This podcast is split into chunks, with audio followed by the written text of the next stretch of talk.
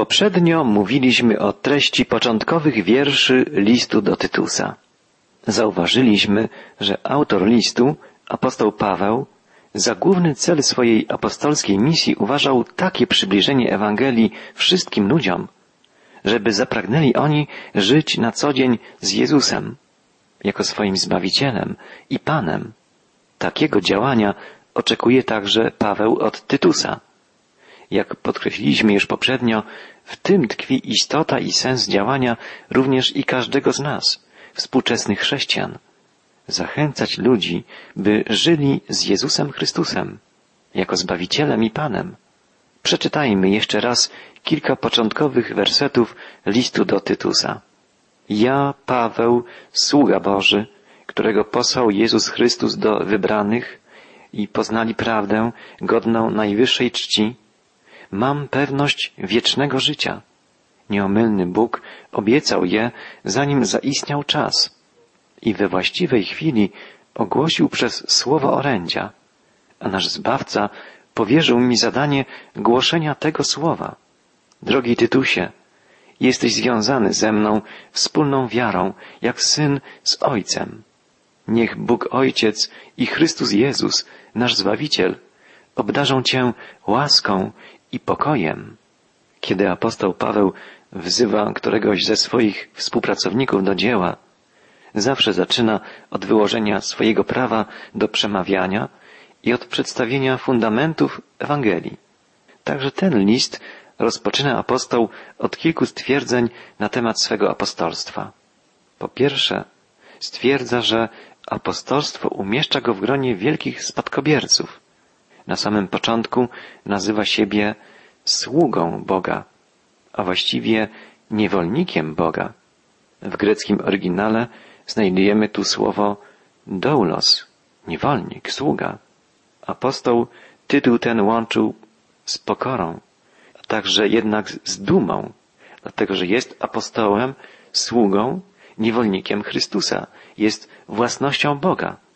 Ani jego wola, ani czas nie należą do niego, ale jego życie jest całkowicie oddane Bogu. Ten sam tytuł niewolnika, sługi Boga przysługiwał prorokom i wielkim mężom dawnych czasów. Mojżesz był sługą Boga. Prorocy byli jego sługami. To właśnie prorokom, sługom Boga, Pan zawsze oznajmiał swoją wolę i swoje zamiary. Swoje sługi, proroków, Bóg ustawicznie posyłał do Izraela na przestrzeni całej historii narodu. Tytuł niewolnika Boga, sługi Pana, nadawał apostołowi Pawłowi prawo stanąć w szeregu wielkich spadkobierców. Jeśli ktoś zostaje przyłączony do Kościoła, nie wchodzi do instytucji, która powstała wczoraj. Kościół ma za sobą stulecia ludzkiej historii, a w myśli i zamiarach Boga powstał przed wiecznością. Jeśli ktoś podejmuje się pracy kaznodziejstwa, nauczania czy jakichś innych zadań w służbie Kościoła, to nie wkracza w służbę pozbawioną tradycji, ale na teren, po którym stąpali święci ludzie, słudzy Pana, na przestrzeni wieków. Tak więc apostolstwo dawało Pawłowi wielki autorytet. Jest on posłem, wysłannikiem, ambasadorem Jezusa Chrystusa. Apostoł nigdy nie uważał swego autorytetu za prawo przysługujące mu ze względu na jego nadzwyczajne zdolności umysłowe, intelektualne, a tym bardziej na moralną doskonałość. Nie, nie na to liczył apostoł. Jedynie w mocy i z autorytetem Chrystusa przemawiał zawsze, jako poseł. Zawsze niósł ze sobą władzę z upoważnienia wysyłającego go, Pana i Zbawiciela. Jeśli kaznodzieja Ewangelii czy nauczyciel prawdy Chrystusowej jest człowiekiem naprawdę szczerze oddanym Jezusowi, nigdy nie będzie wygłaszał swoich opinii, ani przedstawiał własnych wniosków, lecz będzie przybywał z poselstwem Chrystusa i przynosił Słowo Boże. Dlatego prawdziwy wysłannik Jezusa Chrystusa nie mówi możliwe, prawdopodobnie, być może, ale głosi słowa prawdy, z pewnością i z autorytetem. Przemawia bowiem w imieniu tego, który mówi o sobie jestem prawdą. Dlatego apostoł pisze tak pewnie, ja, Paweł, sługa Boży, którego posłał Jezus Chrystus, mam pewność wiecznego życia. To wspaniałe słowa, słowa wierzącego serca, serca, które ufa Chrystusowi. Początkowych słowach listu do Tytusa apostoł pisze o Bożym planie, Bożym zamiarze wobec człowieka. Czytamy o życiu wiecznym, które Bóg przyobiecał człowiekowi, zanim zaistniał czas. Tak to określa apostoł. Bożym celem dla człowieka zawsze było zbawienie. Zanim jeszcze świat powstał, już istniała Boża obietnica wiecznego życia. Jest znamienną rzeczą, że w tym fragmencie listu apostoł stosuje tytuł Zbawiciel zarówno w odniesieniu do Boga Ojca, jak i do Jezusa. Bywa czasami, że w zwiastowaniu Ewangelii czyni się różnicę pomiędzy szlachetnym, miłującym i łaskawym Jezusem Chrystusem, a surowym, groźnym Bogiem Ojcem. Brzmi to czasami tak, jak gdyby istniał kontrast pomiędzy Jezusem, miłośnikiem dusz, a Bogiem, sędzią dusz ludzkich. Jak gdyby Jezus dokonał czegoś, co zmieniło nastawienie Boga do człowieka. Jak gdyby przekonał Ojca, by on odłożył swój gniew. Jednak Nowy Testament nie daje żadnych podstaw do takiego myślenia. Poza całym procesem zbawienia tkwi odwieczna, niezmienna miłość Boga. I właśnie Jezus, Syn Boży, przyszedł, aby powiedzieć ludziom o tej wielkiej miłości. Bóg jest w swej istocie Zbawicielem, jest miłością, jest Bogiem, który najmniej pragnie potępić człowieka, pragnie go zbawić, ratować. Bóg jest Ojcem, który tylko tego pragnie, aby Jego dzieci wróciły do domu. Nie po to, aby je karać, ale aby móc je przygarnąć. Urywek nasz mówi o czymś jeszcze większym, aniżeli o odwiecznym Bożym zamiarze. Mówi o Bożej metodzie działania. Jak to Bóg czyni? Oto Bóg wysyła swoje poselstwo we właściwym przez siebie upaczonym czasie. Znaczy to, że cała historia jest przygotowaniem na przyjście Jezusa Chrystusa. Nie potrafimy przekazać żadnemu człowiekowi jakiejś wiedzy, dopóki nie będzie on przygotowany do jej przyjęcia. Każdy, kto chce się nauczyć czegoś, musi przejść przez niższe stopnie nauczania, zanim osiągnie wyższy poziom. We wszelkiej ludzkiej wiedzy musimy zaczynać od początku. Tak i ludzie musieli zostać przygotowani na przyjście Chrystusa. Cała historia Starego Testamentu, wszelkie badania i poszukiwania filozofów greckich były przygotowaniem na przyjście Jezusa. Duch Boży pobudzał zarówno jednostki wśród wybranego narodu izraelskiego, jak i wśród innych ludów, aby wszyscy byli przygotowani na przyjście Syna Bożego. Wszelkie poselstwa proroków, wszelkie poszukiwania absolutnej prawdy, wnikliwe dociekania filozofów, wszystko to było inspirowane przez Boga i miało służyć przygotowaniu ludzkości do rozpoznania szczytowego punktu w historii przyjścia na świat Zbawiciela, Jezusa Chrystusa. Historię świata powinniśmy widzieć jako Boży proces nauczania człowieka. Tak jak dziecko w okresie nauki szkolnej wchodzi w kolejne obszary wiedzy, tak cała ludzkość wprowadzona była przez Boga w kolejne etapy poznania, aż do objawienia Bożej prawdy w Jezusie Chrystusie. Więcej jeszcze, chrześcijaństwo weszło na świat w czasie, gdy jak w żadnym innym momencie jego poselstwo miało warunki do rozpowszechniania. Nie było w całej historii drugiego takiego czasu w Europie, w którym z taką łatwością mogła rozprzestrzeniać się jakaś nauka czy poselstwo. Decydowało o tym kilka czynników. Praktycznie cały świat mówił wtedy po grecku. Nie znaczy to, aby poszczególne narody zapomniały swojego ojczystego języka ale niemal wszyscy władali językiem greckim, oprócz swojego rodzimego języka, gdyż był to język literatury, język handlu, język rzemiosła. Kto chciał uczestniczyć w życiu publicznym, prowadzić jakąkolwiek działalność, musiał znać język grecki.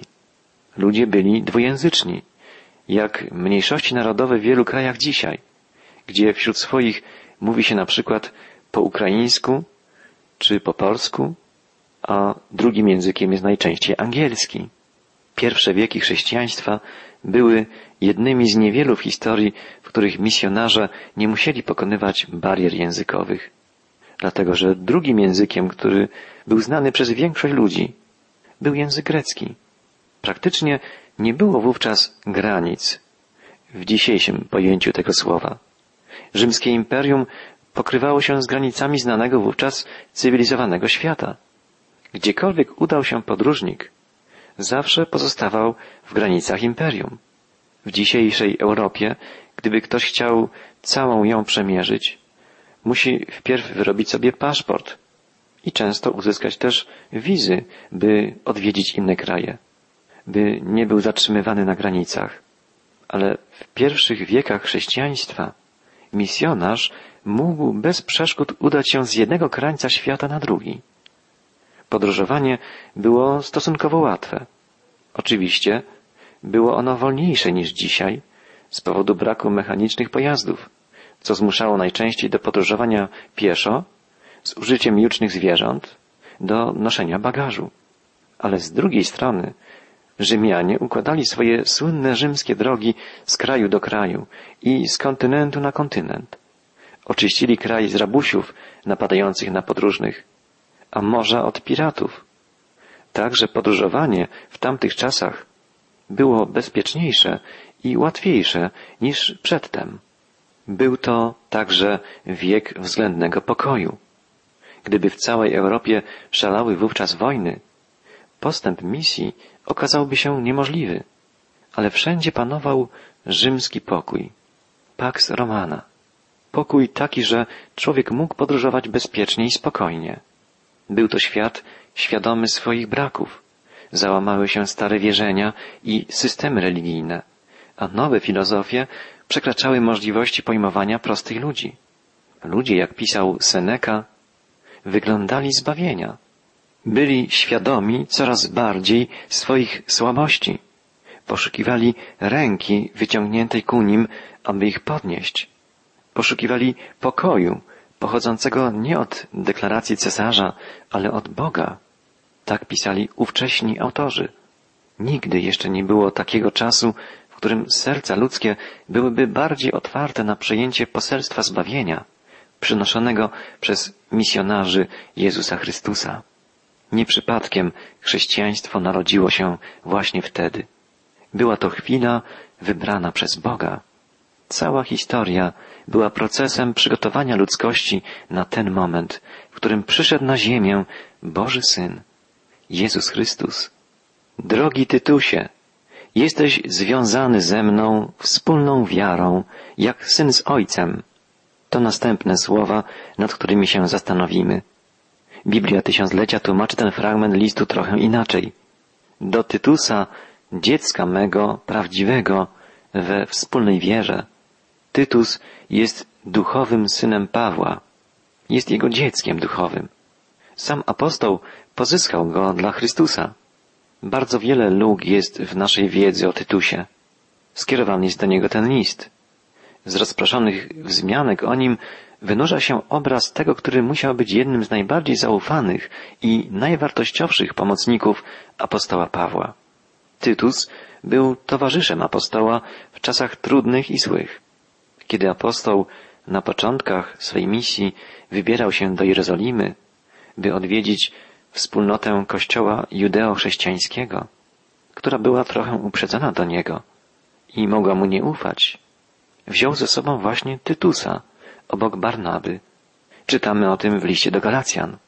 Tytus był człowiekiem do trudnych poruczeń. Tak wynika ze wzmianek o nim. Kiedy trudności w Koryncie nabrzmiały do kresu, został tam posłany właśnie Tytus z listem najsurowszym chyba, jaki wyszedł z ręki apostoła Pawła. Chodzi o pierwszy list do Koryntian, pełen nagan, A wspomina o tej misji Tytusa apostoł w drugim liście do Koryntian. Misja jego okazała się udana, skuteczna. Widocznie Tytus dysponował siłą umysłu i tężyzną, która umożliwiała mu zajmowanie się trudnymi problemami i rozwiązywaniem tych problemów. Pod tym względem bywają różni ludzie. Są tacy, którzy potrafią jeszcze pogorszyć złą sytuację, bardziej ją skomplikować, oraz tacy, którzy potrafią wprowadzić porządek, nawet w wielkim chaosie i uzyskać pokój, nawet wśród wielu konfliktów i zamieszek. Tytus nadawał się właśnie do takich zadań. Nadawał się na wysłannika do takich miejsc, które przysparzały kłopotów apostołowi. Tytus musiał też mieć dar praktycznego zarządzania. To właśnie jego wybrał apostoł do zorganizowania zbiórki na biednych w Jerozolimie. Prawdopodobnie nie miał on nadzwyczajnego daru przemawiania, ale był człowiekiem czynu, człowiekiem sprawnego zarządzania. Kościół powinien dziękować Bogu za takich ludzi, za ludzi, do których może zawsze zwrócić się, kiedy tylko potrzeba wykonać jakieś praktyczne dzieło, jakieś trudne zadanie. Apostoł Paweł obdarza Tytusa wielkimi tytułami. Nazywa go prawowiernym synem albo prawowitym dzieckiem. Nic w całym świecie nie może dać kaznodziei lub nauczycielowi większej radości niż widok człowieka użytecznego w kościele. Człowieka, którego przedtem pozyskał dla Chrystusa. Tytus był takim właśnie synem, który przynosił wielką radość sercu apostoła. Paweł nazywa też Tytusa bratem. Tak określa go w drugim liście do Koryntian. Mówi też o nim jako o swoim towarzyszu i współpracowniku w tymże liście. Jest to wielki dzień dla kaznodziei lub nauczyciela, kiedy jego dziecko w wierze staje się jego bratem w wierze. A ten, którego nauczał, ćwiczył, karmił, zajmuje teraz miejsce wśród pracowników Kościoła. Apostoł Paweł powierza Tytusowi wielkie zadanie. Posyła go na Kretę, żeby stał się tam wzorem dla wierzących zamieszkałych na tej wyspie. Największym zaszczytem, jakim apostoł obdarzył Tytusa, było właśnie powierzenie mu tej misji, wysłanie go na Kretę. Nie tyle w celu przemawiania do nich, nauczania, jakim powinni być jako chrześcijanie, ale raczej w celu pokazania tego w praktyce. Nie może być większego zaszczytu, ani większej odpowiedzialności. Niektórzy komentatorzy przypuszczają, że Tytus był bratem Łukasza, autora trzeciej Ewangelii i dziejów apostolskich. Na potwierdzenie tego przypuszczenia wskazują na fakt, że dzieje apostolskie nigdzie nie wspominają imienia Tytusa, co jest niezwykłe, zważywszy, że był on przez wiele lat jednym z najbliższych towarzyszy Pawła. Komentatorzy ci sugerują, że pisząc my, a ta forma często ma miejsce w narracji dziejów apostolskich, kiedy Łukasz opisuje wydarzenia, w których sam brał udział, przypuszczają, że Łukasz miał też na myśli, pisząc my, swojego brata. Nie potrafimy dzisiaj rozstrzygnąć, czy Łukasz i Tytus byli braćmi, czy nie. W każdym razie z pewnością obaj mieli bardzo podobne, pokrewne dary praktycznego usługiwania i wiernie służyli tymi darami Bogu, apostołowi i całemu Kościołowi. To wspaniały przykład dla każdego z nas. W pierwszym rozdziale listu do Tytusa apostoł podaje dalej cechy, którymi powinien charakteryzować się przełożony wspólnoty chrześcijańskiej. Nie będziemy omawiać wszystkich tych cech, ponieważ mówiliśmy o nich dość szczegółowo, studiując listy do Tymoteusza, gdzie apostoł wymienia je także. Niemniej nad kilkoma z nich, trochę inaczej naświetlonymi przez apostoła tutaj, w liście do Tytusa, warto będzie się przez chwilę zatrzymać. Przeczytajmy piąty i szósty wiersz pierwszego rozdziału listu do Tytusa. Zostawiłem Cię na Krecie, po to, abyś uporządkował rozpoczęte prace i w miastach ustanowił prezbiterów, starszych, tak jak Ci poleciłem. Każdy z nich musi być człowiekiem nienagannym. Musi mieć tylko jedną żonę, wierzące dzieci, którym nie można zarzucić zepsucia ani braku karności. Było to regularnym zwyczajem apostoła Pawła, że wkrótce po założeniu wspólnoty wysyłał tam kogoś, kto pełnił funkcję starszego. We wszystkich wspólnotach pozostawiał takich ludzi, starszych, zwanych też prezbiterami, od greckiego słowa presbiteros. Kreta była nazywana wyspą wielu miast. Homer nazywał ją Kretą stu miast. Wiele wspólnot chrześcijańskich powstało na tej wyspie. Kościół chrześcijański potrzebuje właściwej sobie organizacji i przywódców. Zasadą apostoła Pawła było zachęcanie wspólnot i przygotowywanie ich w tym kierunku, żeby tak szybko jak to tylko możliwe stawały się samodzielne. W powtórzonej tu liście kwalifikacji cech przełożonego Kościoła szczególnie podkreślano jedną bardzo ważną cechę, że przełożonym może być człowiek, który swoją własną rodzinę zdołał wychować w wierze. Jak to później sformułował synod w Kartaginie, biskupi, starsi i diakoni nie mogą zostać ordynowani na te stanowiska, dopóki wszystkich swoich domowników nie doprowadzą do członkostwa powszechnego Kościoła. Tak, chrześcijaństwo zaczyna się w domu. Nie może świadczyć na korzyść człowieka to, że do tego stopnia zaangażował się w sprawy publiczne, w sprawy Kościoła, że zaniedbał swój własny dom. O domu jednego ze znanych przywódców Kościoła tak napisał pewien człowiek obserwujący toczące się tam codzienne życie. Nie ma tu kłótni ani dramatów. Jeśli rozpoczyna się dyskusja, zostaje właściwie rozstrzygnięta. Cały dom tchnie szczęściem i nie ma takiego odwiedzającego, który by nie stał się lepszym po wizycie w tym domu. Tak, niewątpliwie, dom jest dobrym terenem próby dla człowieka, który chce objąć funkcję przywódcy w Kościele Jezusa Chrystusa.